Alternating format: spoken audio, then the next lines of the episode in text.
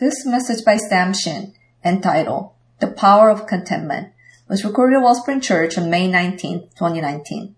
The text for this message is Philippians chapter 4, verses 10 through 13. This morning's scripture reading will come from the book of Philippians, chapter 4, verses 10 through 13. Hear now the word of the Lord. I rejoiced in the Lord greatly that now at length you have revived your concern for me. You were indeed concerned for me, but you had no opportunity. Not that I am speaking of being in need, for I have learned in whatever situation I am to be content. I know how to be brought low, and I know how to abound. In any and every circumstance, I have learned the secret of facing plenty and hunger, abundance and need. I can do all things through him who strengthens me. So far, the reading of God's word. You may be seated. So we are back in Philippians chapter 4, verses 10 through 13. And again, perhaps one of the most difficult things to do as a human being is to be content. And uh, as I shared last week, verse 13 is one of the most misused verses in all of the Bible because people tend to think it's about finishing marathons or being able to get a 1600 on the SAT or to be able to attain great feats of climbing Everest or whatever it might be. But verse 13, which we will focus on primarily today, is all about contentment. And if you understand, and I hope you do from last week, how hard it is to be content in all circumstances, you know why we need God's power to be content. I want to give you a, a story by Gary Thomas, who wrote a book called Authentic Faith. And he was telling about the time that he went to Knott's Berry Farm with his family, which I'm sure most of us can appreciate. And he said, when we visited Knott's Berry Farm, an amusement park with a frontier theme, there were virtually no lines. And we went easily from major attraction to major attraction, in many cases walking right on. if the kids really enjoyed the ride, they stayed on and rode again. My then six year old daughter, Kelsey, was having the time of her life. After about three hours, however, I noticed something curious. She jumped off some little cars. She had ridden a train, a log ride, a Ferris wheel, a flying school bus, you name it. Her words, however, revealed a spirit that was getting more hungry, not less. What's next? she asked, with a slightly desperate edge to her voice. That's when I realized there's never quite enough excitement to quiet the human heart. We'll never have as much excitement as we want, and this has been true from the beginning of time. St. Augustine described it this way, our hearts are restless until we find our rest in thee. And again, last week we talked a lot about the struggle for contentment in our hearts.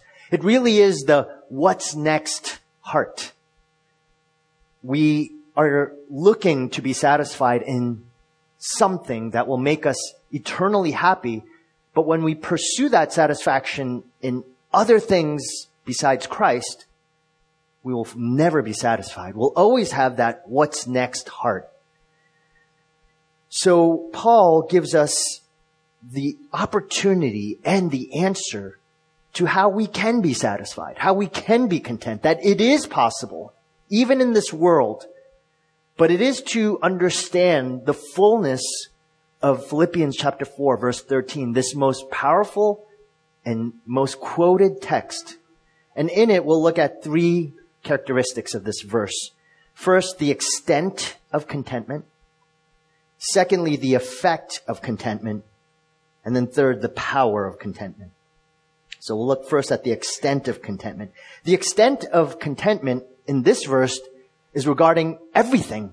I can do all things through him who strengthens me. Contentment is possible in all circumstances, whether you are abundantly experiencing all sorts of pleasures and your heart's delights, or whether you're empty and dissatisfied. It is possible to experience contentment. But apart from Christ, it is not possible. In fact, one thing we know is that when we are pursuing our own satisfaction apart from Jesus. It is possible to do that even in the church, even sounding Christian, but in actuality still not finding it. If we doubt that, all we need to do is look at the disciples. I mean, they were around Jesus 24-7 for three years. And you know, they were never really satisfied, even with Jesus right there. And listen to the struggle that they had in Luke 9:46. If you can recall this argument, an argument started among the disciples as to which of them would be the greatest. And that's comical, isn't it? Whenever I read that, I always have to laugh because I think, how could you be arguing about who is the greatest with Jesus right by your side? See, the disciples, they weren't even content with Jesus around. They felt as though they deserved better. They wanted to be in a higher position. They weren't weaker than us in contentment. They were very much like us. Here's the problem with discontentment, with covetousness. It makes you anxious. It's frustrating. It makes you feel envy. It makes you angry and miserable.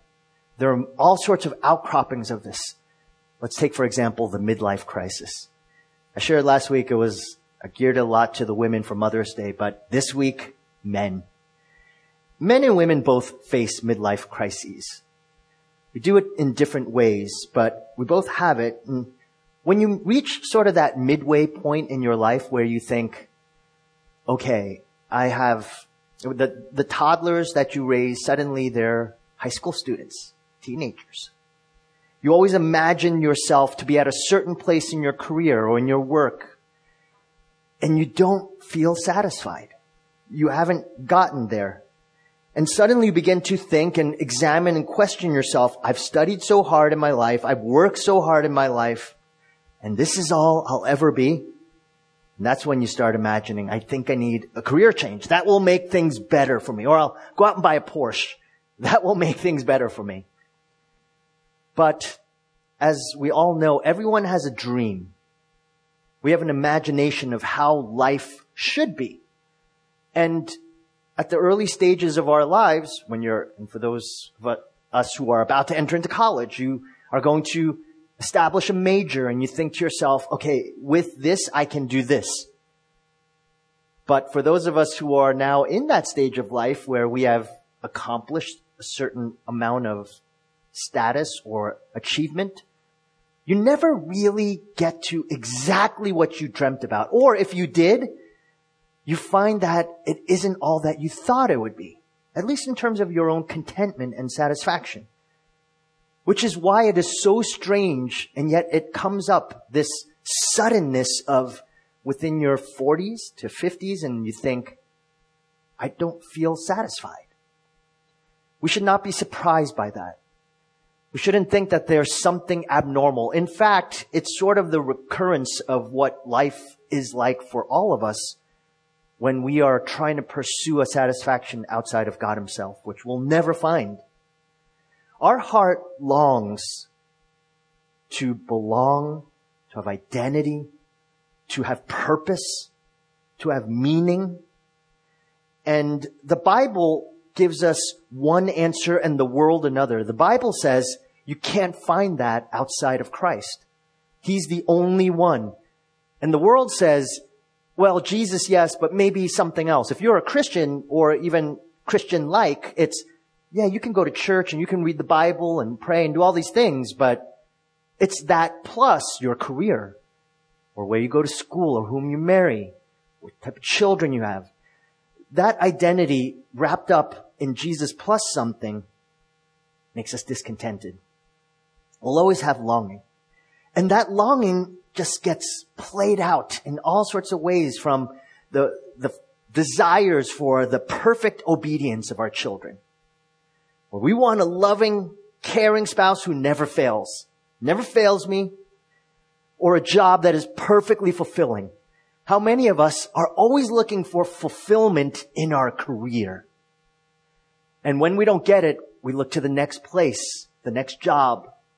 We're still hunting, pursuing, and never finding it. Surely sometimes you're at the DMV and you're waiting for on that really long line and you think, Why can't the government be more efficient? Everything in this world, to some extent, falls short of our expectations. Paul tells us that you can be satisfied in this world, but it has nothing to do with your circumstances, which is exactly the opposite of what we think or what we're taught to believe, that it's all about our circumstances. If I'm single, then once I get married, or I have a boyfriend or girlfriend, then once I get married. And if I have children, if I have older children who are obedient and who achieve a certain level of success, and then once I, all the kids leave home and at that point, then I'll finally be able to live life. And then once I get healthy enough, once I have more time, it's never ending. And so contentment in that instance does seem impossible. But Paul says here, I can do all things. I can be content. Even in all things, it is possible. So the question is, well, how do you do that? We keep on going in that verse, verse 13. I can do all things through him who strengthens me. So I'm going to focus on the effect of contentment. The word strengthens in the New Testament takes on this idea that it's a, it's sort of a, a passive, and that's why, even though it's active, but there's a, there's someone outside strengthening. It's not yourself lifting weights.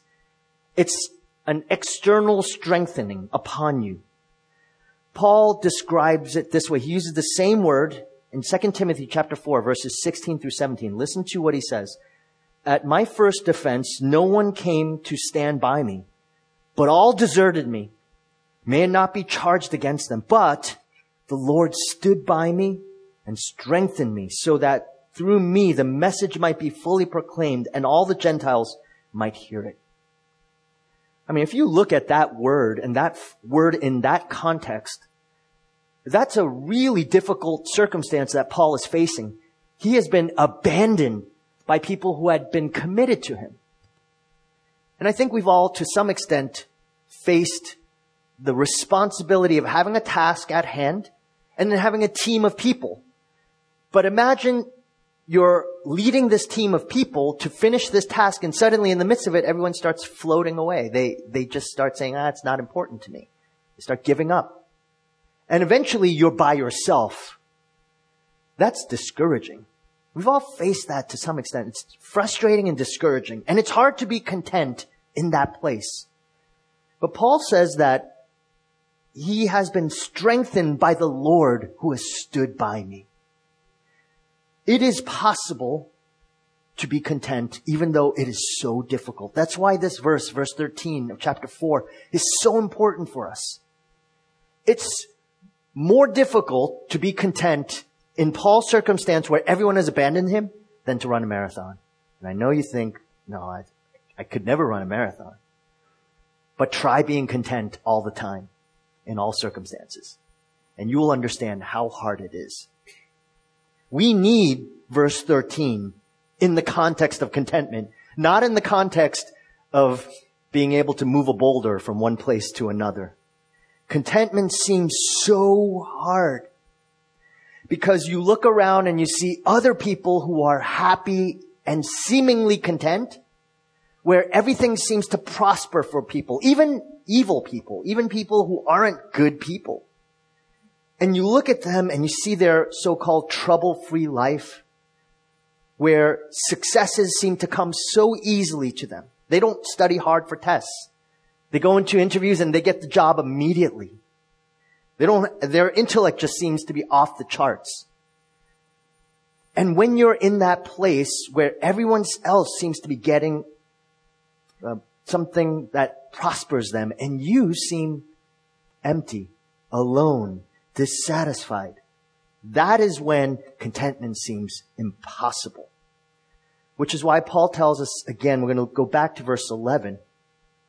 He says, this is how strengthening happens. For I have learned in whatever situation I'm to be content. And again, the focus on that verb learned in the past tense. It's that this has been a lifelong process, a lifetime of struggle where he has been abandoned, where he's been stoned, shipwrecked, mocked. He has faced so many times of trial and the temptations to feel abandoned, to feel left alone. In the midst of trial, in those places is where contentment comes. Contentment comes. And if you don't experience the, the will and the trust in the midst of trial, it's hard to understand contentment, to really understand it and to appreciate it, experience it. When you feel most anxious, most covetous, in those moments, you have to ask yourself, is there something or someone in my life that I desire more than God? Because that's what those feelings reveal, is that you actually are desiring someone or something other than God himself. You are tr- placing your trust in someone or something other than God. And in those places, if you're not struggling and wrestling, you will never learn contentment. And you cannot be strengthened if you don't learn contentment. So then, the last part really of this message is how do we do it? What does it look like? There are so many different ways. I, am going to list a number of different ways of how do we get to do this. But uh, it's again, it's just a sampling of it because there are so many.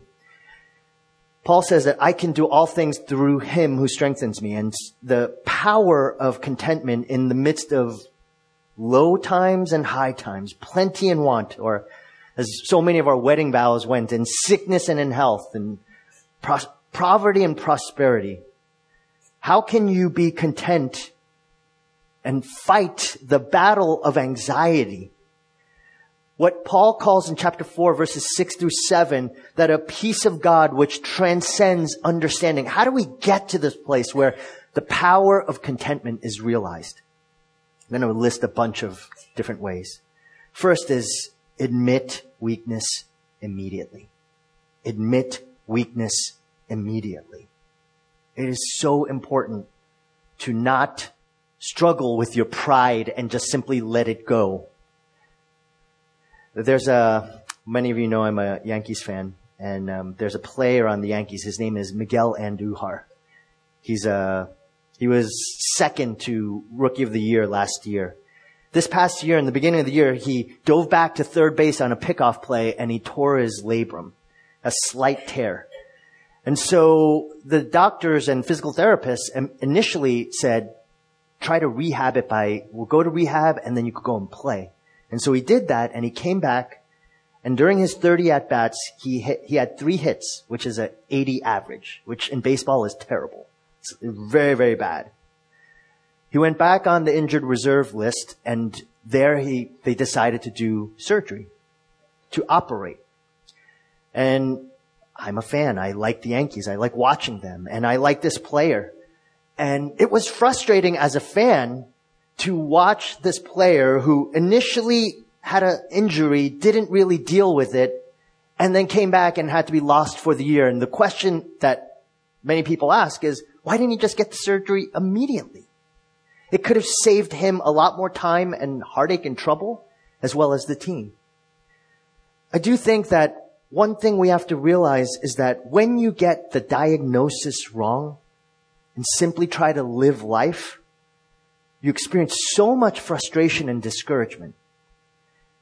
And if we could only stop and examine our hearts first and recognize that there is a core problem in our souls that when we lash out at our spouse, when we are frustrated, when we're irritable, when there's, when you wake up in the morning and, you, or if you ha- struggle with insomnia, you can't sleep, that's a, that's a symptom there's a problem in your soul. It's not just physiological. Sometimes it is. Sometimes you, you have sleep apnea. But many times it isn't sleep apnea. Many times it's anxiety. And that anxiety has to be dealt with by you. And a, the beginning part of dealing with that is recognizing that there is a problem with your soul. And there is a weakness towards contentment. That we're not satisfied ultimately with God. Again, in Psalm 51, David confesses his adultery and his murder. But he says, before you alone and you only, O Lord, have I sinned. The realization that any expression of sin is first and foremost not against another person.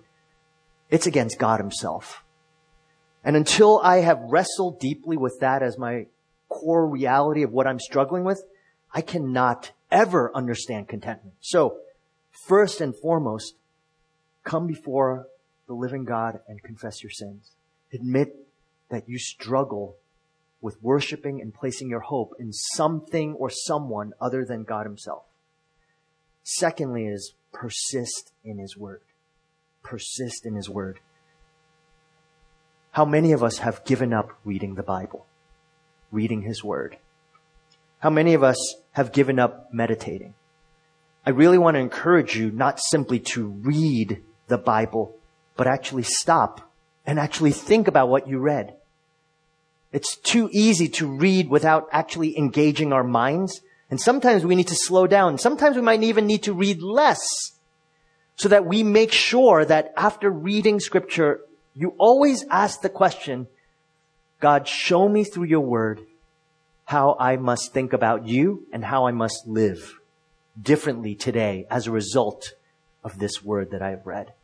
And if you stop and meditate and think and pray and consider and memorize, it will change you.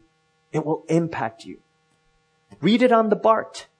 Read it on your shuttle buses. Read it at all, read it on waiting online at the supermarket. Initiate Bible studies. Join together with other people to grow in His Word.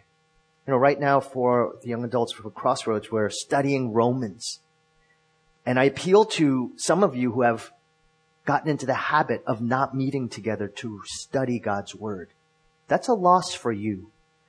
It's, we have to engage in the study of God's Word directly. It's so important to guard our hearts and minds in Christ Jesus. The battle for contentment is fought mostly by the powerful Word of God. Listen to these texts that just make this so clear. Colossians 3:16. Let the message of Christ dwell among you richly. Has to dwell, has to sink deep. The apostle Paul in Ephesians 6:17 calls God's word the sword of the spirit. It's an offensive weapon against our heart that is so prone to wander and pursue other things other than God. Hebrews 4:12 describes this word as alive and active, sharper than any double-edged sword. In John 17, 17, 17, Jesus says his word is truth. Truth combats lies. The lie is, you know, if you just work harder at your job, you can gain greater satisfaction for your life. Or if your spouse is not satisfying you emotionally or physically, then maybe you need to look elsewhere. There are all sorts of lies that we face when it comes to contentment. It is God's word that provides truth to that. Psalm 19, 119, 9 through 11. I've hidden your word in my heart that I might not sin against you. Until you begin to see that every other pursuit is a broken cistern, as Jeremiah describes, you will think those things satisfy, but you will never learn contentment. And it is primarily through God's word that we learn contentment. If you've ever seen a life straw, it's a, uh, you know, sometimes it's sort of one of those survival straws. You use it in desperate situations where if you go to a, river and you drink out of it, if you have nothing to drink, you're going to use that to try to filter out as much as possible. I see scripture as sort of a, a spiritual life straw for your soul. It is the means by which you get to a stagnant, disgusting pond of water and you are dying of thirst and there's no other hope but to try to drink that from that. But you know, if you drink that, that is so dangerous. You will throw up and get dehydrated anyway. But you have this life straw. And this life straw, as you drink from it, even though it doesn't filter out everything, but it gets to you at least to where you can drink this water. God's word filters out all of the stuff that we experience every day, all the stagnant, disgusting, filthy water that is all around us. Some of it is not disgusting. It doesn't look disgusting. And I can imagine a very clean, if you've ever gone to just hiking and you'll see, looks, looks like clean water, but if you just go and take your mouth to the ground, you don't know what's upstream, what's coming down that stream, and you don't want to drink it. Just because it looks good doesn't mean you should automatically think it's clean. And there are so many things that we have in this world. Even, again, a spouse, a child, a career, a house, a vacation. Those are good things, but unless it's filtered through God's word, which if we're not regularly exposing ourselves to it and imbibing it and helping it to, and having it transform our mind, we're not going to know how to process what we're experiencing. So this is why biblical preaching is important. If you ever, I hope we hear preach the Bible. If you visit a church when you're traveling, I hope you visit a church that actually preaches the Bible. If you ever leave this area and move to a new place, finding a church where it preaches the Bible is important. But also spending time with it alone and then with others around you. Next is hate sin much. Hate sin much. This past week with at Crossroads, we were studying Romans 7. We all agreed after studying that text that that's Christian Paul who's speaking there. So uh, if you don't know what I'm talking about, study Romans 7. But I want to read to you Romans 7:15 because in there is the battle that Paul is waging with his own soul. And he says, "For I do not do what I want, but I do the very thing I hate." Paul loves Jesus at this point. He does. But he is battling sin, his own heart. He's struggling with it and he's losing that battle sometimes all of us, when we were studying this passage this past week, we admitted that we like this text mainly because we're sort of like this and we think, wow, if Paul struggles with sin like this, I'm so glad he understands me. He understands where we've been, what we deal with as a Christian. But he doesn't just let it lie and say, oh, I struggle with sin. Oh well, I'm going to keep on living my life. He says, the very thing I hate, I hate the fact that I struggle with this, but I do struggle. That hating is important. Once you start becoming indifferent to your own heart and how it manifests itself in life, if you think, well, it's okay, I'm just a little worried. Again, we like to use euphemisms to describe sin. Jerry Bridges wrote a whole book on it called Respectable Sins worry. Oh, I'm just a little late. White lie when in actuality I woke up late. I ran into traffic, but actually I woke up late. And I don't want to look bad to my boss, so I don't want to say I slept in. I actually said traffic. Traffic sounds so nice, so reasonable. Makes us look good. Um, it's easy to say that we're a little bothered versus we're angry. But really, we're angry. We just don't want to say that. It makes us sound bad. All of that makes us temper sin as though it's not, which then makes what we're doing before God not that significant, which makes God less significant and us more powerful, more good. And in that place, you never experience contentment. Again, the goal is contentment. But if you're not honest with yourself and with God, you'll never find contentment. We have to actually hate complaining. We have to hate the fact that we grumble or we gossip.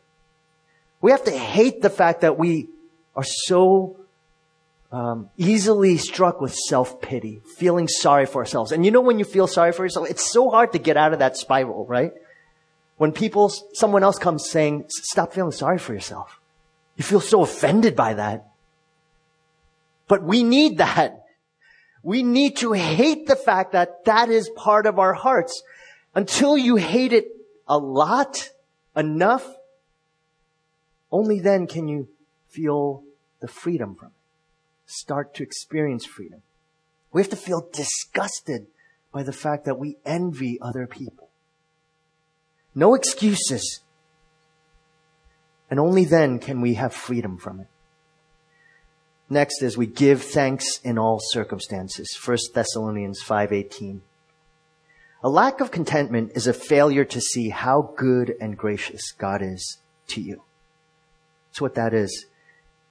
Cara Joyner is a mom of a two-year-old and she's a counselor. And she writes about her child insightfully and she says this, she, he had just woken up and come into our room. I sat up in bed and suggested something for breakfast. When he responded with, I want to go, mommy. Go where? I asked. In the car, please. I want to go. He ran out to the living room and tugged on the door. Please, mommy, let's go. In that moment, a mirror was raised to reveal the unsettling reflection of one of my greatest struggles. And I suddenly saw the patterns of discontentment spread throughout his day to day behavior. I saw it in his impatience with staying home. I saw it in his disregard for toys, books, and games. I saw it in his overall fear of missing out. How did such a little person learn to view life this way? I knew the answer the instant the words left his mouth. I taught him. It's very honest, but it's true. Parents, if you see a child of any age acting in a way in which you think, how could my child be like that? The answer is, you taught it. You taught her. There's something internal too. There is sin and depravity in that child.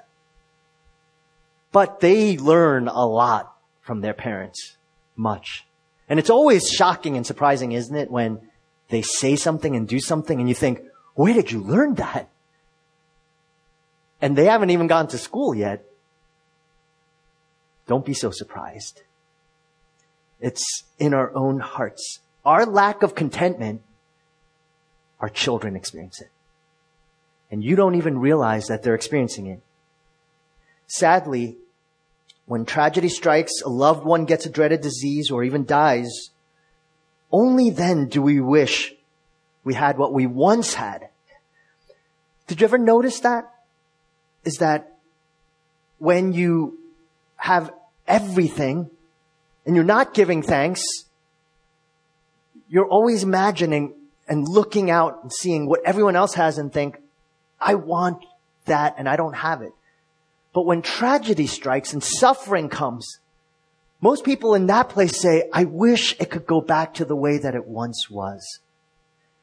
I wish it could be like that again. Why do we have to wait for trial to come? Paul tells us in 1 Thessalonians 5, 5, 8, you have to do that today, now. If you want to gain contentment, start by saying, what do I have to give thanks for? List all of the items down and consider, pray over it, and give thanks to God. We are rich. I'm not just talking materially. We have, we are so blessed. But oh, how much turmoil and emotional struggle we face simply because we're looking to something out there that makes me happy and disregarding all the treasures. Discipline yourself to do this. It is a discipline. It's the discipline of the mind. It is what Paul says, the renewing of your mind. Next, pray for those suffering locally and globally. Again, Paul says in 1 Thessalonians 5:18, pray continually. And I want to take that and push it further. I was reading a book by Pastor Andy Davis, and he wrote a book called The Power of Christian Contentment. And he sees the critical value in helping us with contentment when we pray for those in real need, such as the persecuted church, the elderly. You know that some of the, um, the high schoolers were going to a, a, senior home to care for the elderly in, in uh, one week. We've done it once, we're going to go again. And I really want to encourage you, don't give up on that. It's important for your soul. It's not just important for them, it's important for you. Because by actually caring for the sick, the dying, the elderly, what we're doing is we're recognizing need. And in that need, suddenly all of those burdens that you feel of wanting things to fulfill your desires, when you see real need, those desires melt away. That's why I do think that there is an incredible power to going to places like Africa, where Tracy Sharp is today, where our teams go in Zimbabwe and the, the communities we support in Pamaisi and also Misheneka in Malawi. Every person I know who has gone comes back and rarely do they think as soon as they get off that airplane, take a step foot onto the ground back at home and say, I really want to remodel my bathroom. I mean, it just doesn't happen. It doesn't happen. I really need to buy a new car right now. There's, you suddenly begin to realize that we have so much. We are so blessed. We have to pray. The more you pray for what God is doing through broken people around the world, when you pray unceasingly, your heart becomes strangely satisfied and content and thankful. Next is serve in thankless ministries and tasks. Again from Andy Davis, he writes, the more challenging they are to your creature comforts and worldly concerns, the better they can purge you of discontent. I'm thankful for Jim and Sarah Choi who lead a group to go to San Francisco for City Impact. And, uh, I know my wife is gone and they go and to really run down homes. It's very much like going to do holy home visits in Africa here in, in the Bay Area in San Francisco. And a lot of the people there are on drugs or homeless or whatever. The smells are not so nice. But it's in those places that just simply dropping a meal off at home, at, a, at someone's home where it's uncomfortable and awkward and it's it feels, quote, unsafe or insecure in those places where we experience the mercies of God in our lives. It's hard to be discontent and frustrated when you're caring for people. If you're struggling with depression, the way to get out of it is care for people. Fight that feeling by actually going out and ministering. Do things that are, you don't get a lot of credit for. That's why I do think sometimes putting chairs away is a great opportunity for your own soul to be satisfied. You might not think it, but it is. Putting signs up. Because all those things keeps the spotlight away from us and reminds us that God himself matters more than everything. And when we can give glory to him, whether we eat or drink or set up chairs, or visit the homeless or go to Africa, we look to Him. Surround yourself with people striving for contentment. It is the anti-social media syndrome.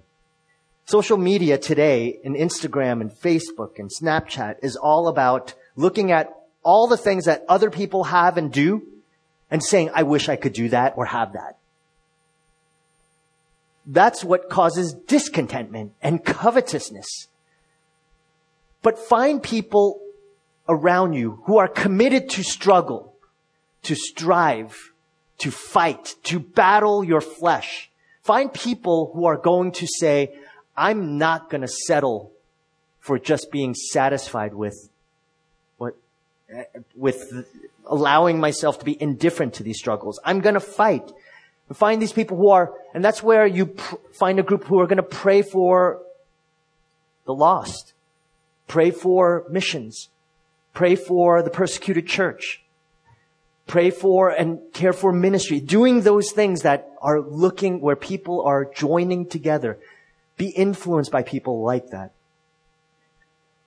All of these things are tools. But there's one thing that actually is clearly exhibited in Philippians chapter 4 verse 13. And it is this. Embrace your life, your new life in Jesus every moment of every day. It is the complete idea of recognizing that we can do all things through Him, through Jesus. He is the foundation of every ounce of contentment we can have. It's wrapped up in him. Paul described it also in Galatians 2:20. I have been crucified with Christ, And I no longer live, but Christ lives in me. And the way we know this to be true is how Paul lays it out in Philippians.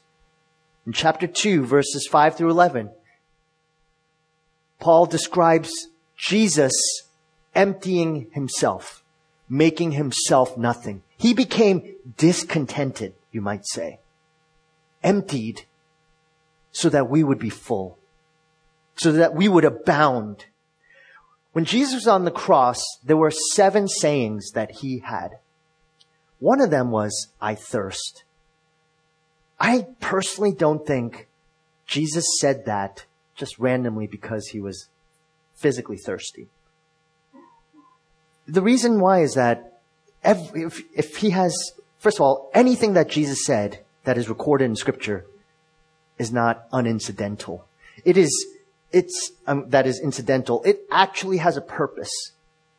And when Jesus said, I thirst, he was not just physically thirsty, he was, he was spiritually thirsty. We see this mostly in the forsakenness of Christ. When he said, Eloi, Eloi, lama sabachthani, my God, my God, why have you forsaken me? That thirst that he professes verbally is what he experienced spiritually as he experienced the separation from the Holy Father. And he does that. He experiences the parching of his soul for me and you. For discontented, dissatisfied, parched souls that are always looking to find satisfaction in something that will never satisfy.